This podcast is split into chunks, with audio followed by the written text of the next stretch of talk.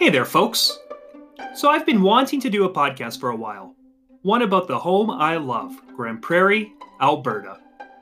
I live in an awesome community. GP is filled with energetic, creative, passionate people who are doing incredibly interesting things. And I'm lucky enough to have a job where I get to meet a lot of these folks.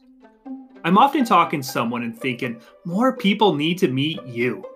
And so I thought I'd start a podcast.